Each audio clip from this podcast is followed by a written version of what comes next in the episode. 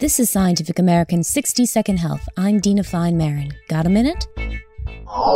Don't judge a book by its cover, and don't judge a pill by its color or shape. When prescriptions for post heart attack care got refilled and the same drug suddenly came in different shapes or colors, patients were significantly more likely to stop taking their meds. That's the finding from a study involving more than 11,000 patients that appears in the Annals of Internal Medicine. Even when different looking pills contain the exact same active ingredient, a change in color boosted the odds the patients would stop taking their heart medication by 34%. A change in shape jumped the chance that patients would cease their meds by 66%.